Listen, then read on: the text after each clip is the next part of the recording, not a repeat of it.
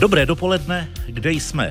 Prezident republiky Petr Pavel je návštěvou na Ostravsku. Vláda dnes zasedá v Jeseníku. Zdá se tedy, že se s demonstrujícími, kteří mají přijít vyjádřit nesouhlas před úřad vlády, minou. Návštěva politiků lidi v tomhle sociálně komplikovaném regionu asi potěší, zejména pokud situaci správně analyzují, pochopí a rozhodnou, co s tím dál. Život k nezaplacení, projekt Českého rozhlasu a společnosti P A Q Research, jejím představitelem je sociolog Daniel Prokop, který je u mikrofonu. Dobrý den. Dobrý den. Když je Petr Pavel s manželkou znovu na Ostravsku, poprvé tam byl ještě, když nebyl ve funkci, může to mít vliv na tamní obyvatele, že se třeba nebudou cítit tak přezíráni, pokud se tak cítí? Jak možná ano, na druhou stranu e, zásadní jsou ty e, změny, které pomůžou tomu regionu, protože na, na tu návštěvu zapomenou prostě za půl roku. E, co jim pomůže, e, jsou všechny ty opatření ve změně daní, rozpočtové určení daní, vzdělávání, oddlužení, e, podpoře průmyslu nebo rekonstrukce průmyslu e, v těch oblastech. Jo. Takže je do, dobré, aby to prezident načerpal a potom e, vlastně jako vyžadoval od vlády, ať se zabývá těmi problémy. Manželka prezidenta republiky dostala knihy Šikmý kostel od Karin Lednické, které vyprávějí příběhy několika generací hornických rodin. Je to velmi sugestivně popsaná realita, čiší z toho vyprávění smutek, prázdnota, zoufalství, ale i taková vnitřní síla se s tím osudem poprat, troufnu si říct. Jak se vlastně konec hornictví a toho těžkého průmyslu podepsal na duši Ostravska?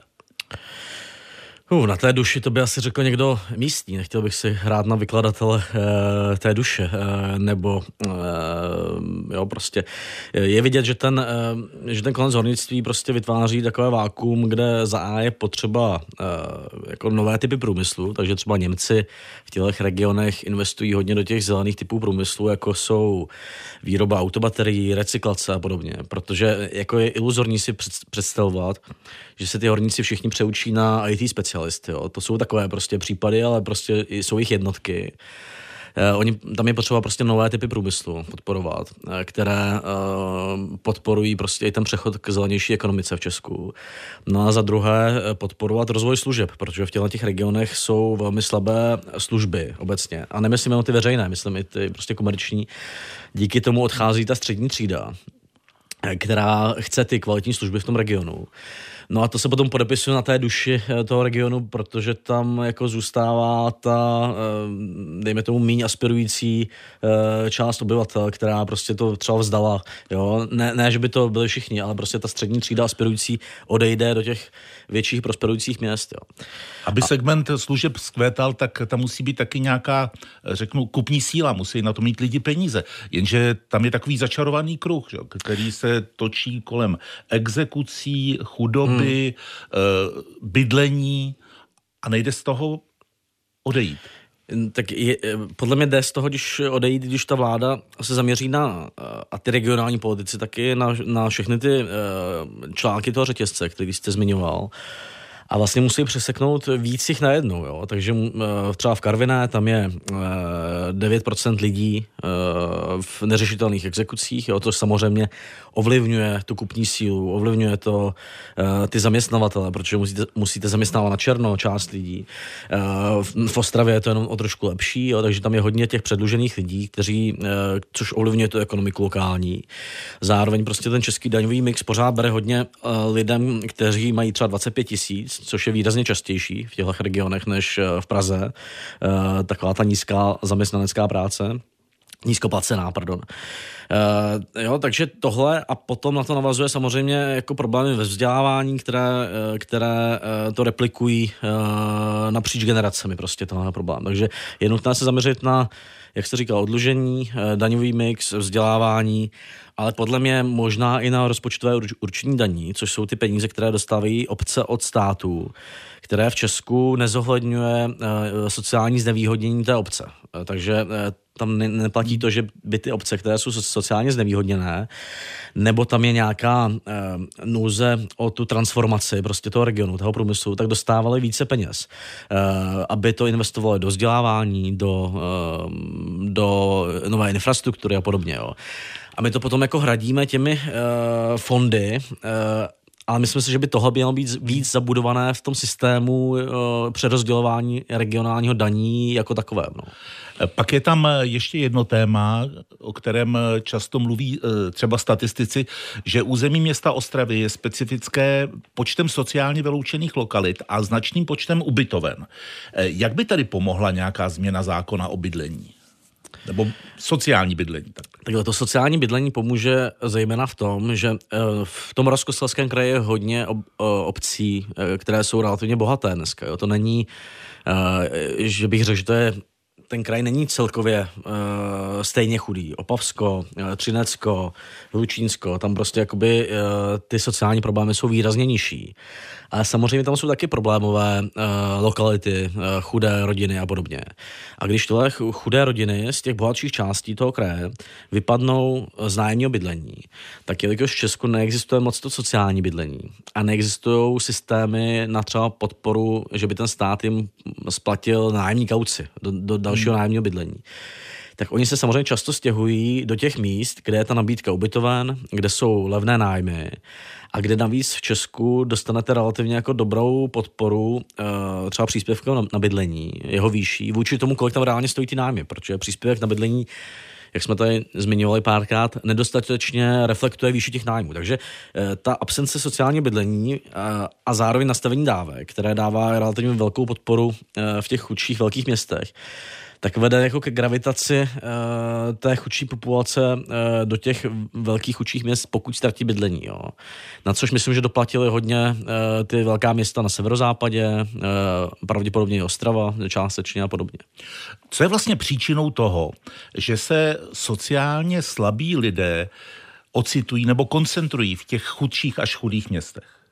Tak jednu jsem zmínil, to je ta prostě kombinace e, nižší náklady bydlení, nabídka, vlastně ten obchod s chudobou, který nabízí to bydlení, e, které ale hradí stát přes příspěvky a doplatky prostě, takže, e, takže to je jeden z problémů. E, další problém je samozřejmě to, že jako z těch měst odcházejí ty uh, bohatší části té střední třídy, takže jde o to, tak, kdo tam zůstává prostě v těch městech. A třetí problém je uh, vzdělávání, protože to české vzdělávání do velké míry mezigeneračně prohlubuje tenhle problém. Jo? Prostě romské děti v Česku často chodí do segregovaných romských škol. Někde to je vynucené tím, že tam jsou prostě romské oblasti, takže třeba, nebo oblasti s vyloučenými e, e, Romy, e, třeba v Chánově, ale v řadě míst to je prostě segregace, e, takže Kutná Hora, prostě e, Mělník a podobně. To jsou různé strategie, jak třeba nakreslením spádových oblastí nebo napojením těch dětí na speciální školy. Vytvoříte prostě romské segregované školy. A to je pořád problém velký v Česku, protože samozřejmě, když od začátku je pošlete do segregovaných škol, tak nemůžete čekat, že překonají ten stín vlastních rodičů ty děti. Dnes se do Jeseníku odjíždí i vláda, ta má už větší kompetence než prezident republiky. Když se podíváme do toho původního programového prohlášení z ledna minulého roku, tak čteme, budeme předcházet dalšímu rozevírání nůžek mezi regiony a řešit problémy, které vedou k vylidňování venkova a pohraničí. Vytvoříme podmínky pro úspěšné a smysluplné čerpání evropských fondů a během předsednictví, to už máme za sebou, budeme aktivně prosazovat politiku soudržnosti jako účinný nástroj pro rozvoj regionů v České republice i po celé Evropě. Danieli, jakou pomoc vidíte vy ve smysluplném čerpání evropských fondů? No, ne, že bych na to byl expert, ale pamatuju si, když se schvaloval Národní plán obnovy, to bylo ještě e, prostě v vládě Andreje Babiše, tak e, já, ekonom Štěpán Jurajda a další jsme říkali dvě věci. Jednak, že, to, že tam musí být investice do vzdělávání a e, rozvoje jako lidského kapitálu v tom Národním plánu obnovy. A za druhé, že musí být mnohem víc koncentrované ty investice do těch chudších regionů, protože my jsme, tam je asi sto osmdesát miliard v tom Národním plánu obnovy. A v podstatě v jeho využití není velká koncepce v podpoře těch chudých regionů. Jo, to je navázané na určité prostě zájmy v tom biznesu, na e, nějaké potřeby, které ale nejsou regionálně specifikované. Takže jako využití těch hlavních nástrojů právě Národního plánu obnovy na podporu těch regionů. Uh, druhá věc je samozřejmě ten fond, uh, uh,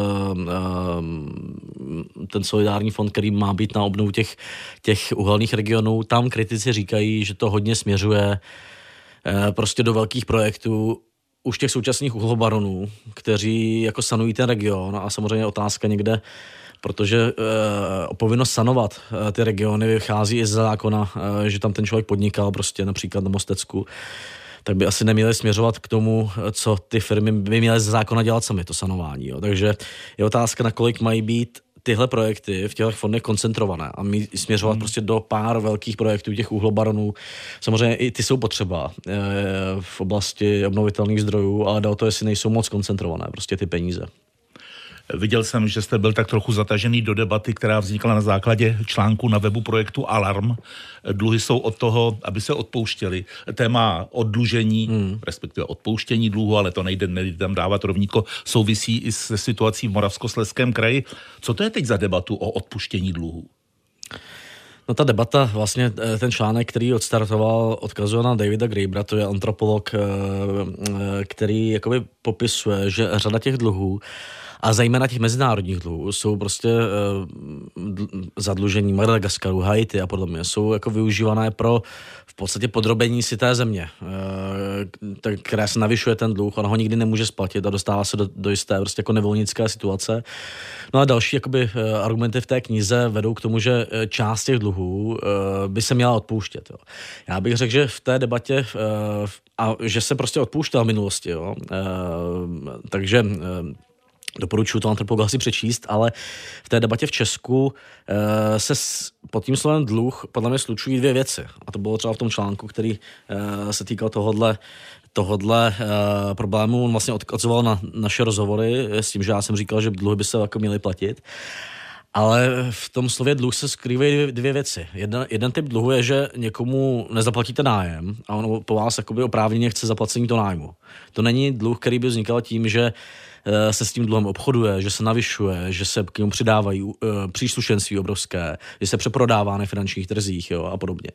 No a to je ten druhý typ dluhu, který je jako předmětem toho obchodu a uh, často jakoby i nějakého typu uh, zneužívání těch dluhů na, a té sociální situace těch lidí. A to je třeba v tom českém, v tom českém kontextu důležité odlišit, protože samozřejmě velká část těch dluhů toho předlužení vznikla v letech dva tisíce deset až dva tisíce šestnáct, kde opravdu ten systém byl málo regulovaný a poskytovaly se půjčky bez jako velké analýzy rizika s tím, že tam bylo obrovské příslušenství na to navázané. A že často to kalkulovalo s tím, že se zvyšují ty náklady vymáhání a šlo, dostat, šlo o to dostat ty lidi do toho stavu, kdy se jim dá navyšovat prostě ten dluh těmi náklady vymáhání. Nešlo o to, že by někomu někdo nesplatil nájem, jestli mi rozumíte. Jo? Takže hmm. jsou dva typy dluhů, podle mě, a měli bychom jako rozlišovat ten přístup k těm dvou typům dluhu. Jestli to jsou ty predátorské půjčky, anebo jestli to jsou nesplacené nájmy. No a k tomu vede to oddlužení, mimo jiné, protože ono v tom oddlužení na začátku probíhá takzvaný přezkum, kde ten insolvenční správce by měl popřít, zeškrtat právě ty jako neregulární části toho dluhu. Že si nějaké firmy tam daly prostě příslušenství a úroky, které to vyhnaly do trojnásobné výšky, ty dluhy a podobně. Jo. A tím se taky jako trochu zlepší postavení těch legitimních dluhů. To, že někdo někomu dluží na nájmu. Jo. Takže podle mě některé dluhy by se měly v Česku výrazně redukoval, zejména ty, které vznikly v tomhletom klondajku exekučním. Na druhou stranu prostě e, jako ty běžné závazky, tak jako vyzývat k jejich nesplácení e, by asi nebylo společensky e, prospěšné. No. Naším hostem je sociolog Daniel Prokop. Život k nezaplacení. Vy se, Danieli, kromě jiného zabýváte vzděláváním, vzdělaností. Když vidíte, jak představitelé nebo zástupci Filozofické fakulty Univerzity Karlovy valí Prahou sisyfovský kámen, čímž dávají najevo, že protest proti nízkým platům a podceňování humanitních věd je sisyfovskou prací, co to ve vás vyvolává? No, pravda je, že ty společenské a humanitní vědy v Česku jsou prostě financované výrazně hůř než ty přírodní. A e, zároveň, takže ty platy tam jsou nižší a zároveň se obrovsky liší mezi různými e, fakultami.